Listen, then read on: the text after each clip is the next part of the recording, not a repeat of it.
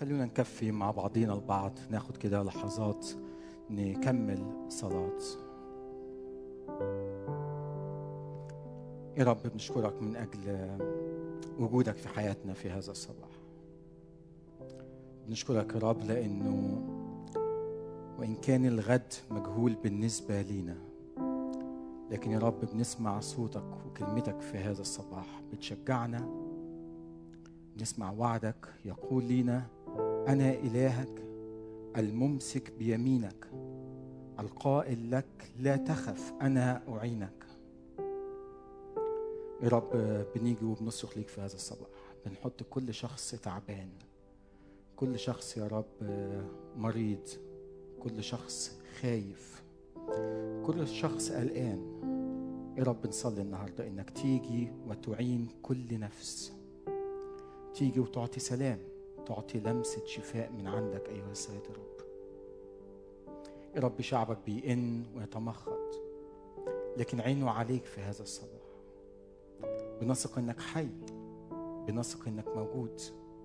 بنثق يا سيد إنك تفتح يدك فتشبع كل إنسان من غناك أيها السيد يا رب بنثق إن سلام الله الذي يفوق كل عقل يحفظ قلوبنا وأفكارنا في المسيح يسوع. تعالى يا رب تعالى وتحنن على شعبك. تحنن على شعبك يا سيد. بنحط قلوبنا وحياتنا بين إيديك في هذا الصباح المبارك. وبنصلي إنك تيجي وتسند قلوبنا بكلمتك المقدسة. واثقين يا رب إن كلمتك ووعودك بتشددنا وتشجعنا. في وسط الألم في وسط التعب في وسط الاضطهاد اللي بنمر فيه. بتبقى كلمتك يا رب سند لينا. في كل هذه الظروف أيها السيد رب رب اتكلم لقلوبنا اتكلم لقلوبنا في اسم المسيح يسوع. آمين. صباح الخير. كمان مرة بحب أرحب بأعضاء كنيستنا اللي غايبين عننا بالجسد لكن دايما في قلوبنا دايما في صلواتنا. بحب أرحب أيضا بمشاهدينا على سات 7 بنصلي إن الرب يمد إيده بنعمة لحياتكم يحفظكم ويقودكم لمجد اسمه في هذا الصباح هنكمل مع بعضينا البعض سلسلتنا اللي ابتديناها من إنجيل متى وبنكمل قصة ولادة المسيح. السؤال اللي حابب أطرحه علينا في هذا الصباح هو التالي إنه في أوقات كتيرة بنتخيل إنه الله لم يوفي بوعده لينا. بل على العكس أوقات بنتخيل كمان انه هو تركنا. والسبب لأنه بنشوف إن الأمور من حوالينا بتسير في الاتجاه الخطأ. بيكون في اضطهاد بيكون في ألم بيكون في تعب بتكون في رفض من المجتمع اللي حوالينا. بنمر في حروب في مشاكل وفي كل هذه الظروف. السؤال الأول اللي بيجي على ذهني هو أين الله من كل هذا؟ هل الله موجود؟ هل الله حاسس بينا؟ هل إحنا قادرين نشوف إيد الله ومعاملات الله في حياتنا رغم الوضع الصعب اللي إحنا بنعيش فيه؟ موضوع تأملنا في هذا الصباح هو تحت العنوان التالي ما زالت النبوات تتحقق. ما زالت النبوات تتحقق. وفي الحقيقة أوقات كتير لما بنمر بظروف صعبة في حياتنا كل اللي بنشوفه هو الواقع الأليم اللي إحنا بنعدي فيه. دايما بيكون تركيزي على نفسي على مشاكلي على متاعبي.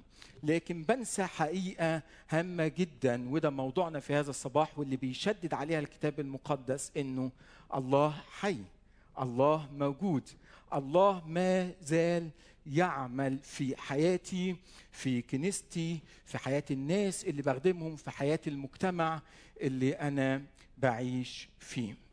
نرجع مع بعضينا البعض لسلسلة تأملاتنا من إنجيل متى والأصحاح الأول والثاني وهذه القصة بتحكي لنا عن قصة ميلاد يسوع المسيح. هذه القصة بيسردها لينا متى في إنجيله مباشرة قبل ما يبدأ بالأصحاح الثالث بقصة يوحنا والمعمودية وفي الأصحاح الرابع بيبدأ مباشرة بتجربة إبليس لل للمسيح. لكن المهم في البداية واللي حابب أشدد عليه إنه بيبدأ متى إنجيله بعدد كبير جدا من الاقتباسات من العهد القديم.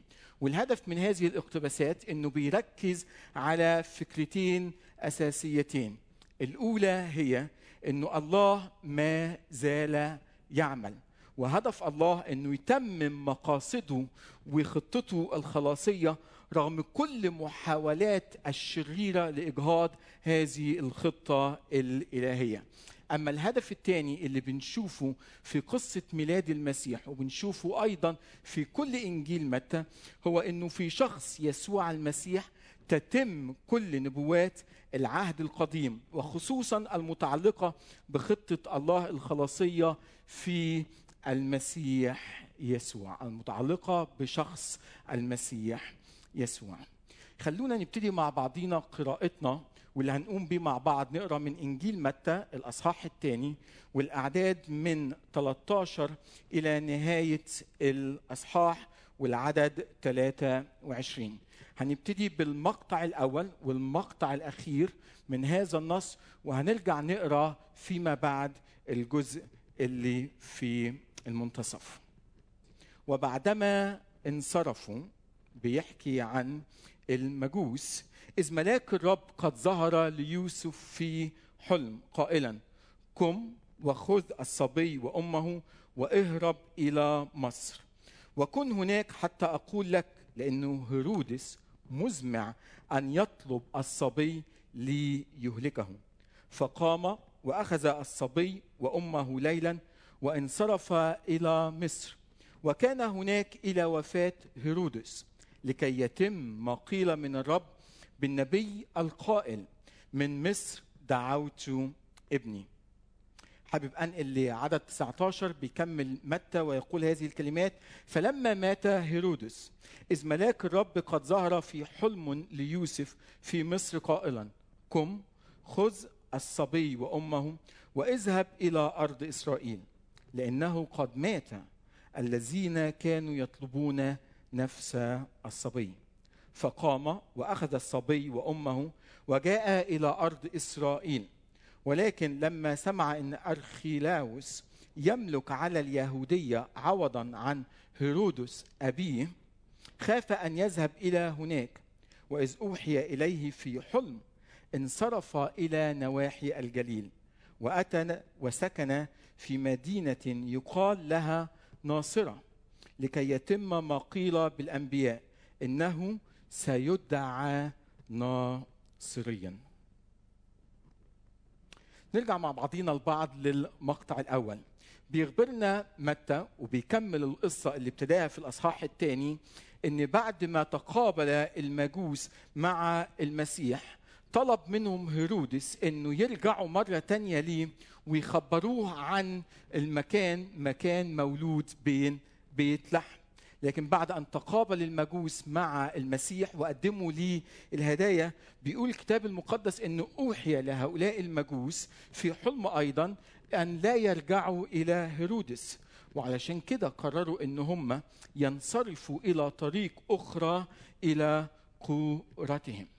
لكن بعد ما انصرف المجوس أكيد ده سبب غضب شديد جدا لهيرودس. وبيقول الكتاب المقدس هنا إن هيرودس قرر إنه أو وضع في قلبه إنه يهلك هذا الطفل يهلك هذا المولود لأنه في مخيلته إنه هذا المولود هو ملك جديد.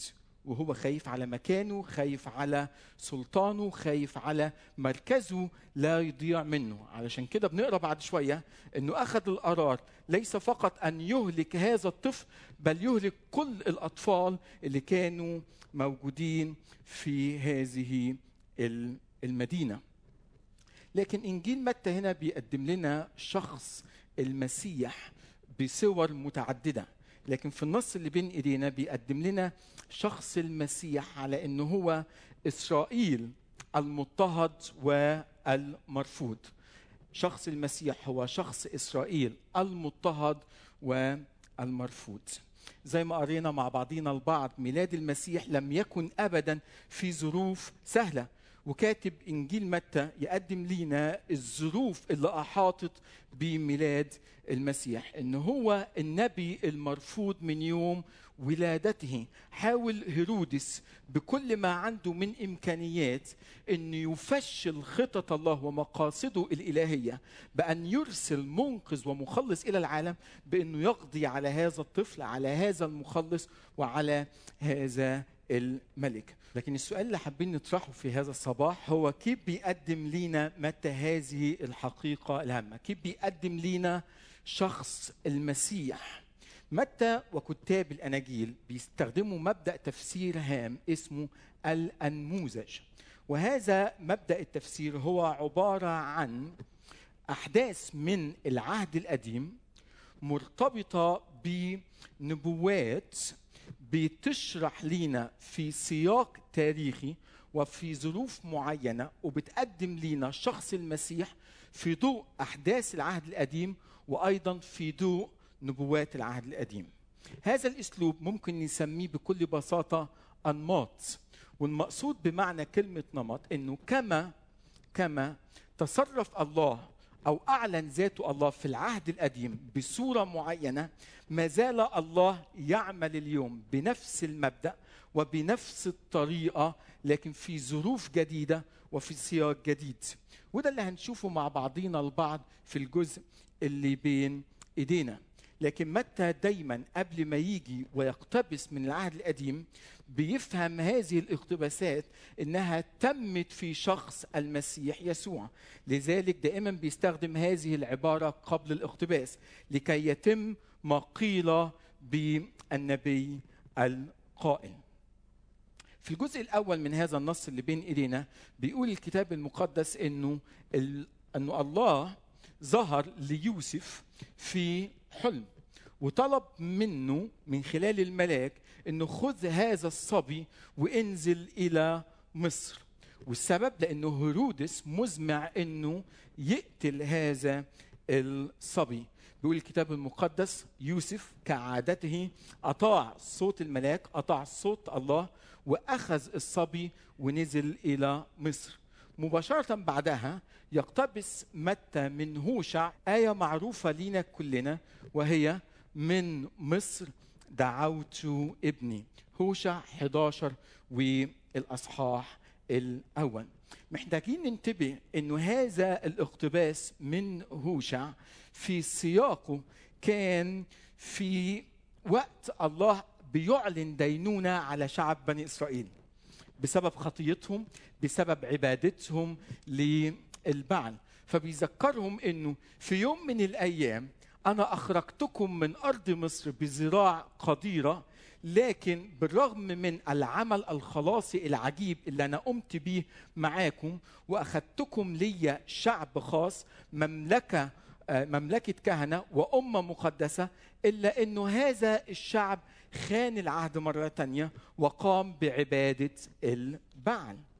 لكن أول ما بنسمع هذا النص أيضا من مصر دعوت ابني وبنشوف قصة هيرودس ومحاولاته لقتل هذا الصبي. بنتذكر مع بعضينا البعض قصة موسى ومحاولات فرعون في سفر الخروج بالقضاء على كل ابن مولود ويتم طرحه في النهر. فبنشوف من البداية إن الله عنده خطة حتى ينقذ شعبه حتى يخلص شعبه. لكن دائما هناك محاولات شريرة لإجهاض هذه الخطة الإلهية. حاول فرعون في سفر الخروج بأنه يتخلص من موسى. لكن يحكي لنا الكتاب المقدس أن كل هذه المحاولات فشلت واستطاع الله أن يحمي هذا الطفل حتى يكون هو قائد هذا الشعب هو الشخص اللي هيستخدمه الله حتى يخرج شعب بني إسرائيل من الذل من العبودية من الاضطهاد بذراع قديرة. وهنا بنشوف إنه زي ما فشلت محاولات فرعون في العهد القديم للقضاء على موسى بنرجع هنا ونشوف هذا النمط مرة تانية. إنه الله بيحاول يرسل مخلص لشعبه لكن هذه المرة ليس فرعون هذه المرة هيرودس اللي بيحاول يقضي على هذا الطفل حتى يجهد محاولات الله الخلاصية لإنقاذ شعبه من الخطية. لكن أقام الله موسى واستخدمه لكي يخرج شعبه. ومرة تانية بعد مرور قرون من الزمان بنشوف الله بيحافظ وبيرعى هذا المولود ويخرجه مرة تانية من أرض مصر حتى يكون هو المخلص. وزي ما بيقول متى في الأصحاح الأول أنه تدعو اسمه يسوع والسبب لأنه يخلص شعبه من خطاياهم. فهنا بنشوف مع بعضينا وبنتعلم درس هام عن النبوة.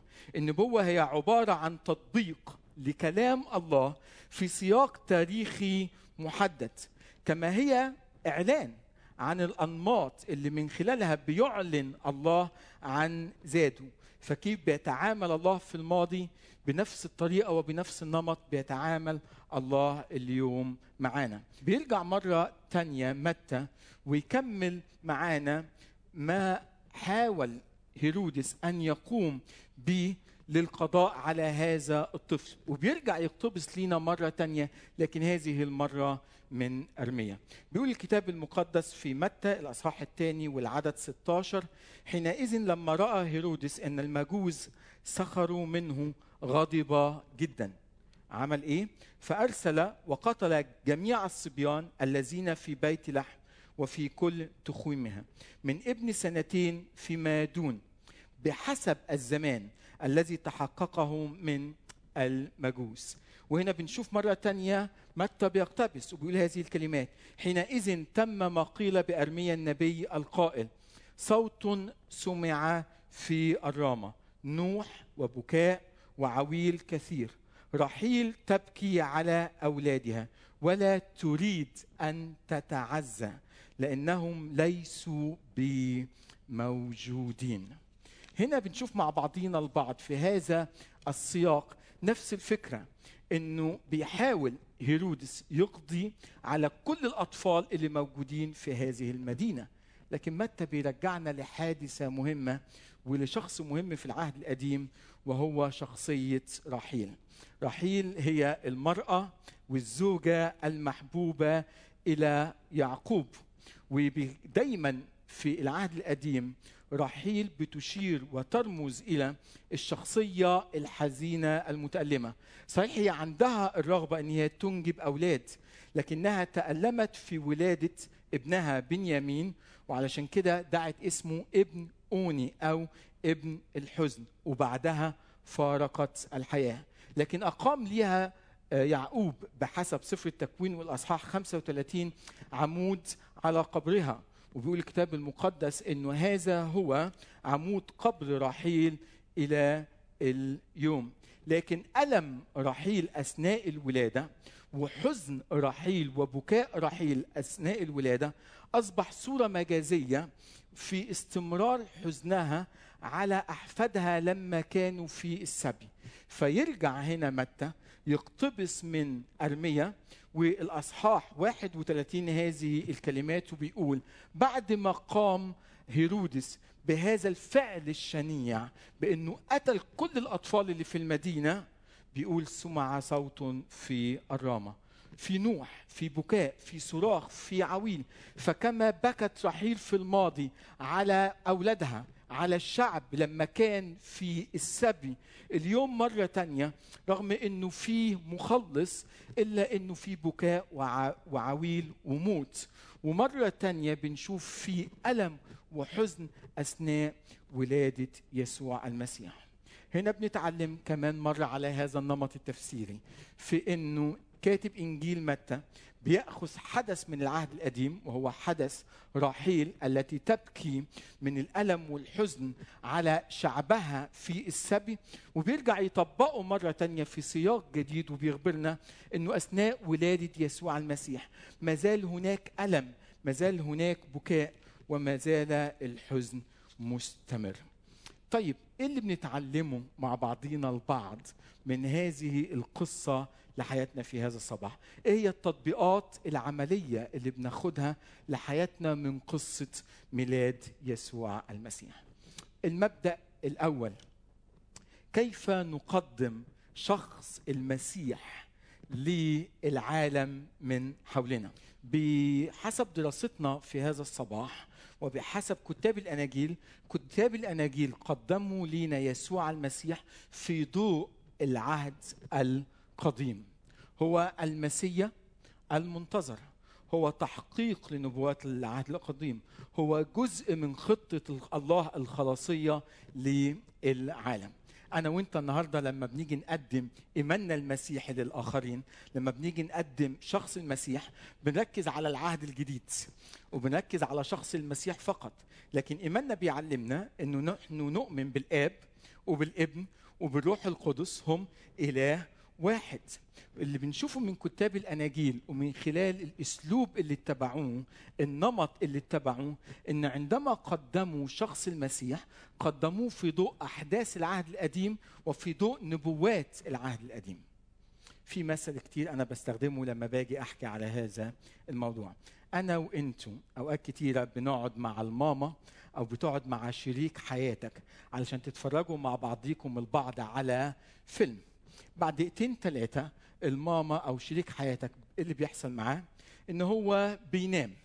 وأنت بتقعد تتفرج على الفيلم. وفي النهاية آخر خمس دقايق بتصحى الماما وبتبتدي تسألك مئة ألف سؤال على نهاية هذا الفيلم. وطبيعي كل أسئلتها منطقية. والسبب إيه هو؟ السبب إن هي ما كانتش صاحية وواعية إنه تحضر معاك الفيلم من البداية. وأنا وأنت بنحاول نجاوب على سؤال أو على اتنين لكن أوقات كتيرة بنغضب وبنتنرفز وبنقول لماما من فضلك استني شوية لحد لما ينتهي الفيلم وبعدين أرجع اشرحه لك من الأول من جديد. ده أوقات كتير إحنا بنعمله في كرازتنا بالمسيح للآخرين. بناخد الشخص الذي لم يتربى في الكنيسة وما عنده معرفة بالكتاب المقدس وبنحاول نخليه يتفرج معانا على الفيلم من النهاية. وبننسى إنه الفيلم له بداية من التكوين وبينتهي من الرؤية. فبنرى إنه الله كلم الآباء بالأنبياء بطرق وأنواع كثيرة. ده اللي بنشوفه على صفحات العهد القديم. وفي الأيام الأخيرة يظهر المسيح على مسرح الأحداث. وكلمنا الله في المسيح يسوع. وما زال يعمل ويكلمنا اليوم من خلال عمل الروح القدس في الكنيسة. وإنت بتشارك المسيح شارك مع الآخرين خطة الله من البداية للنهاية. اشرح تحدث عن هذا الإله الذي أنقذ شعبه في القديم وما زال اليوم يعمل حتى ينقذ شعبه ويخلص شعبه بما قام به من خلال عمله في المسيح يسوع. المبدأ الثاني اللي بنتعلمه من هذا النص الرعاية الإلهية. الرعاية الإلهية. المسيح كان في أرض غريبة. لاجئ مرفوض مضطهد. وأعتقد إن حياة يسوع المسيح ومريم ويوسف والطفل ليست بعيدة عنا إحنا اليوم. يمكن أنا وإنت بنقدر نشوف نفسينا في القصة بنشوف نفسينا مكانهم. يمكن إنت اليوم كأب تكون حملت فعلا ولادك أثناء الحرب من جبل لجبل من مدينة لمدينة حضنتهم في القصف لحد لما قدرت توصل لمكان آمن تقدر تربي في ولادك. ويمكن انت كمان كأم شلت الطفل في وقت الحرب في وقت الظروف صعبة كان طفلك بين ايديكي وكل اللي شاغل بالك كيف أحمي هذا الطفل وبفكر في مستقبله. وفي اوقات كتيرة أنا وإنت لما بنعدي في ظروف صعبة مثل هذه الظروف السؤال اللي بيجي في بالنا أين أنت يا رب؟ انت فين؟ هل انت موجود؟ هل انت حاسس بالظروف اللي أنا بمر فيها؟ أوقات كتيرة الواقع بيقول لنا شيء لكن الكتاب المقدس بيعلمنا حقيقة هامه إن كان هيرودس قاعد بيخطط للخلاص من هذا الطفل من مولود بيت لحم لكن الله كان يعمل من خلال الملائكة كان يعمل من خلال الأحلام اللي بيظهر فيها ليوسف حتى يحمي ويرعى هذا الطفل اللي مولود بين إيدينا. واللي محتاجين نتذكره في هذا الصباح صحيح يمكن أنا وأنت بنشوف نفسينا مكان يوسف مكان مريم مكان الطفل يسوع. في وقت صعب في اضطهاد مرفوضين من كل الناس اللي حوالينا. لكن ما تنساش إنه هم كمان نعموا برعاية الله. بحماية الله بمعية الله ليهم في زمن غربتهم. وإحنا النهارده كمان خلي عندنا في هذا الصباح هذه الثقة وهذا الإيمان إنه في زمن غربتنا. ورغم إنه ما بنعرف المستقبل شايل لينا إيه. رغم إنه بنمر يمكن في الوقت ده في حياتنا في وقت في تشويش مش عارفين المستقبل في وقت مش متأكدين من بكرة لكن عندنا هذه الثقة إنه هناك إله ما زال يعمل هناك إله بيرعانا بيهتم بينا وبيحمينا. وبنتذكر صوته لينا في هذا الصباح بيقول إنه لا أهملك ولا أتركك. وبنتذكر كمان كلمات المزمور اللي قراها لينا أخونا رافي في البداية ملاك الرب حال حول خائفيه وينجيهم. فأنا وأنت يمكن مش قادرين نشوف غير الظروف الصعبة اللي إحنا بنعدي فيها لكن خلي عندك هذا الإيمان إنه الله ما زال يعمل. إنه الله هو اللي مسيطر على الكون هو اللي مسيطر على كل الأحداث هو اللي بيحرسنا وبيحفظنا هو اللي بيرعانا. أنا شخصيا عندي هذه القناعة انه في كل مرة بوصل لبيتي بالليل وبقعد وبفكر في يومي عندي هذا الإيمان في داخل قلبي إنه أنا وصلت لنهاية يومي لكن الله حماني وأرسل ملائكة كتير خلال اليوم لإنه حموني من اضطهاد حموني من أشخاص حموني من أحداث كانت بتحاول إن هي تدمر حياتي. فأنا وأنت في هذا الصباح خلي عندنا هذا الإيمان وهذه الثقة. إنه بالرغم مش قادرين يمكن نشوف ملائكه في حياتنا طول اليوم لكن خلينا متأكدين إنه الله موجود ما زال يعمل خلف الستار وهو يرسل الملائكة حتى يحمونا ويحافظوا علينا. لكن كمان المبدأ التطبيقي المهم والأخير إنه الله قادر على تحقيق مقاصده. الله قادر على تحقيق مقاصده. شفنا مع بعضنا البعض إنه الله أنقذ موسى في القديم عندما أخرج شعبه من أرض مصر بذراع قوية. وكمان حمى المسيح وأخرجه ورجعه من أرض مصر إلى بيت لحم. مرة تانية بذراع قديرة وقوية. أنا وأنت في هذا الصباح بصلي أن يكون عندنا هذا الإيمان إنه الله اللي حمى موسى الله اللي حمى المسيح اللي افشل كل مخططات إبليس وقدر إنه يتمم مقاصده هو هو مازال حي ومازال يعمل اليوم وبيقدر إنه يتمم خططه ومقاصده الإلهية من خلال حياتك ومن خلال حياتي. دايما دايما بيكون موجود حوالينا أشخاص بيحاولوا إن هم يفشلوا خطط الله اتجاه حياتنا سواء في المجتمع سواء في مقاومة من خلال السلطة في البلاد في أشخاص في الخدمة في أشخاص داخل الكنيسة. لكن لسان حنا أنا وإنت لما بنشوف كل هذا الاضطهاد كل هذا التعب بيكون لسان حنا مثل كاتب المزمور اللي بيقول يا رب ما أكثر مضايقية كثيرون قائمون علي كثيرون يقولون لنفسي ليس له خلاص بإله بالرغم من أنه كاتب المزمور بيشتكي بأنه يا رب الضيق من حواليا كتير لكن كان عنده هذا الإيمان وهذه القناعة أنه أما أنت يا رب فترسل لي. مجدي ورافع رأسي. بصوتي إلى الرب أصرخ فيجيبني من جبل قدسه أنا وأنت لازم يكون عندنا هذا الإيمان.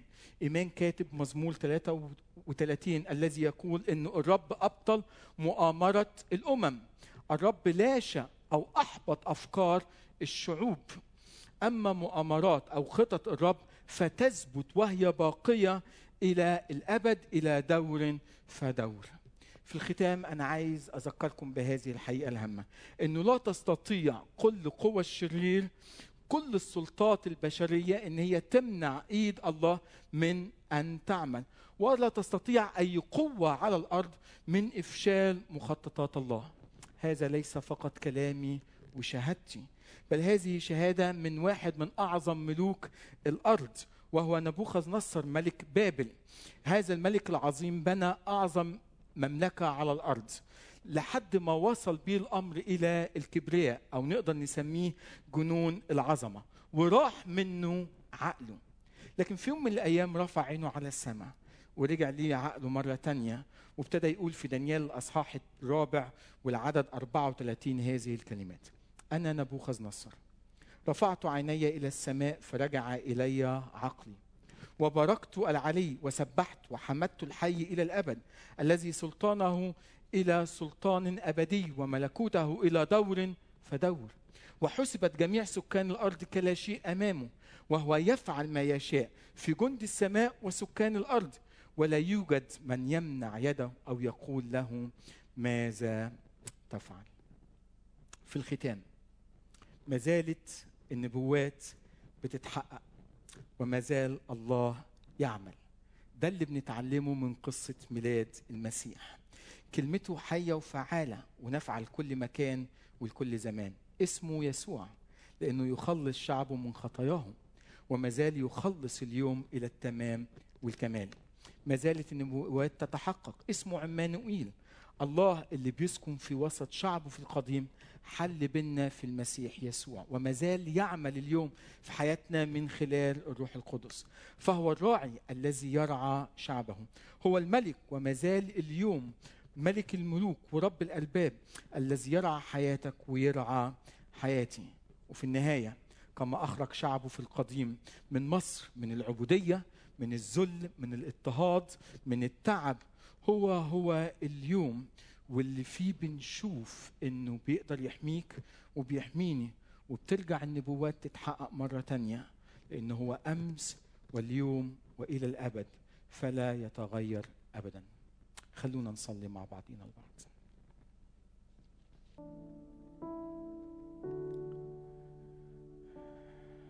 أشكر الله أقول يا رب أشكرك من أجل كلمتك. أشكرك لأنك أمس واليوم وإلى الأبد. أنت لا تتغير أبدا. أشكر الله لأنه ما زال يعمل. ما زالت النبوات تتحقق. كلمته حية وفعالة وعوده صادقة لحياتك ولحياتي. النهارده كنت بتمر بألم كنت شاعر باضطهاد بإنك مرفوض. يمكن بتسمح ليه يا رب تسمح بهذه الظروف لحياتي. ويمكن ما عندك إجابة على كل هذه الأسئلة. خلي عندك هذه الثقة النهاردة. إنه إلهك حي إلهك موجود. إنه إلهك بيحميك وبيرعاك. إنه ملائكة الرب حلة حول خائفيه حتى ينجيهم حتى ينجيهم. خلي عندك الثقة إنه إلهك يستطيع كل شيء ولا يعصر عليه أمر. يقدر إنه يمسح كل دمعة من عيونك. يقدر يملأ قلبك من جديد بفرح وبمحبة وبسلام. وأنت بتصلي معايا اللحظات اللي جاية. خلينا نرجع نرنم هذه الكلمات الترنيمة اللي ختمنا بيها في البداية. إن رب يمكن أنا ما بعرف بكرة في إيه. أنا مش عارف ما يحمله الغد لي. يمكن أنا مش شايف غير ظروفي الصعبة الاضطهاد والتعب اللي أنا بعدي فيه. لكن عندي الثقة والإيمان إنك حي إنك موجود إنك تستطيع كل شيء ولا يعصر عليك.